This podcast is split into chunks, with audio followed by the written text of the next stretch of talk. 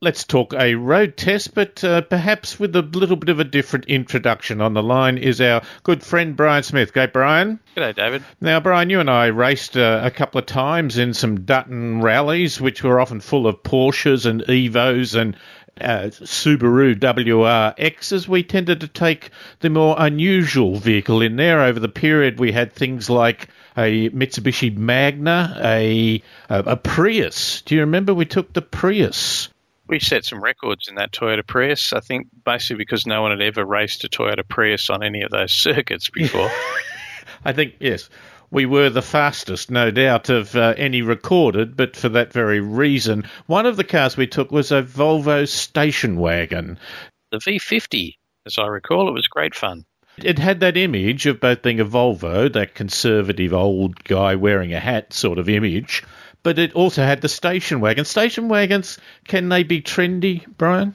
Well, this one certainly, and and yes, I can think of several station wagons that are kind of iconic. I think the Subaru Liberty station wagon, the earlier versions, were a really good-looking station wagon. The VW Passat, hmm. um, and of course um, the Volvo V50. That was a, a really good-looking station wagon. I think we surprised people with the fact that it was a Volvo and a station wagon, and it uh, well, certainly didn't potter around. Let me say that. No, we had the support of, of Volvo in terms of uh, a bit of uh, regular tuning and uh, mm. little uh, introductions with laptops to the car to do things to it to make it quicker. That was pretty handy. Yes, I think also that we had to drill a few holes in the floor to put the fire extinguisher on might not have helped their uh, computers or their technology within the car. Of course, it also um, allowed for a couple of good one-liners. I think you said we'd go fast, except for what was the problem? The caravan on the back, of course. that slowed things down a little bit. but I think a couple of people hooped it up when they saw the thing going around. I think uh, yeah, when uh, you were on the sideline watching it one time, where was it? Down at Wakefield Park. Yes, Wakefield Park people were quite um, excited about how quickly that car went. And, and, as you say, a lot of the other vehicles were deliberate performance vehicles that we were racing against. And uh, I think people liked that we, you know, had something slightly unusual and, and maybe something out of its comfort zone. Wheels magazine reported that it was driven like it was stolen, but that's another issue. Now, I have been driving another, talk about performance, the Audi S4 Avant. Now, the S4 comes with a turbocharged 3 litre V6 engine, 260 kilowatts of power, 500 newton meters of torque at a very low 1370 revs. Mate, this was really a, a great car, which, among other things, looked wonderfully from the side. When you came out in the morning and saw it face on, it, it you know, it didn't overpower you, but from the side, I think it is a, a really elegant, stunning, balanced looking car. I like an Audi A4, David, and they're um, they're certainly a car that, that has that kind of understated power. They're not a very flashy car, but they can be pretty hot. And the S4 is the hottest of the lot, that's for sure. I think um, I've always liked uh, you know the Audi S4 and the A4. And how did the did it have the eight speed Tiptronic yep. um, gear shift, David? How was that? Uh, pretty good. It's rated at 7.7 litres per 100 kilometres, which I think is pretty good for something of so much power. Do you believe those numbers, David? Is it? Oh no. Have they have they learned their lesson? Yeah, but if you compare it with others that you don't believe as well, you, you, you you can compare them. Oh, you know, in theory, you should add at least ten percent, and if you really push it hard, of course, you're not going to get that. But uh, permanent all-wheel drive. But the thing about it was, it was such smooth power. You know, um, it, it reminded me of a spaceship in a movie, more like things like Dr. Spock and that. Uh, the reason being, not a real spaceship. You, you, remember Apollo 13 made for reality, where the rocket takes off and it shakes, rattles, and, and it's got raw power as it surges up. It's like uh, driving an old Detroit V8 from the 60s. It's not comfortable, but it's at least it's got grunt. Well, this is now the more Starship Enterprise.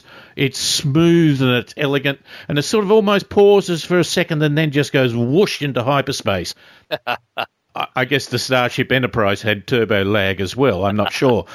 But this one, uh, it really made me feel like. The other thing was it had fantastic dials on the front.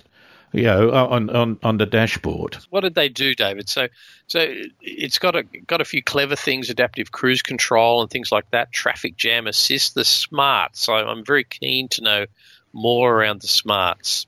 They are developing. We're part way towards autonomous driving. Uh, but you just you just have to be careful how and when it really operates. Like uh, lane departure, you know, if you're wandering in the lane, when does it actually work? It it can get to the point of actually steering the wheel for you, but not always. And you've got to be very careful about when that does that. I've driven some Audis that have that sort of capability and and a range of them, and you just have to be careful to know what this particular car you're driving does and how much it does it. The dials, of course, are all digital and so you can flip between three or four standard screens, or you can get the dial in front of the driver to put the whole map of the navigation system up in front of you. Oh, very nice. Got a big screen, has it? Yeah, biggish. Yeah, good screen for that. But then again, I've just been uh, ruined by the fact that I just drove a Tesla. Uh, yes, I want to know much more about that. Oh yeah. Well, look, talking about going into hyperspace, you know, the, the Audi is what, 4.7 seconds, 0 to 100? You know, that's really that's very, very yep. fast. The Tesla was 2.4. 2.4 seconds to 100 kilometers. Wow. Yeah. But anyway, I'll put that aside. The other reason I like the Audi as a spaceship type in a, in a fictional sense is the elegant interior wasn't wood paneling. The last thing you would want in a you know the Starship Enterprise is wood paneling. You don't have that. You have metals. Uh, mm. But this had that sort of um, not Kevlar. What's the word? Uh, that uh, you know looks like uh, that sort of carbon fiber mm. that makes it look like it's modern. The other, the other thing I like, the air vents go all the way across the dash. And what that means is that you can get air coming out in good volume without sounding like a toilet hand dryer. and this is part of the problem with uh, European cars that sometimes struggle in Australian conditions. Big windscreens yeah. and, and a sort of vent system or air conditioning system that's just not up to it. It costs with the a station wagon over the hundred thousand dollars ah. plus on yeah. road, so it's it's not cheap by any means. But I've got to say that I, I felt like I was in uh, in a movie set where the budget was big enough to make the whole spaceship look good. Of course, the question then, David, is are you the baddie or the goodie?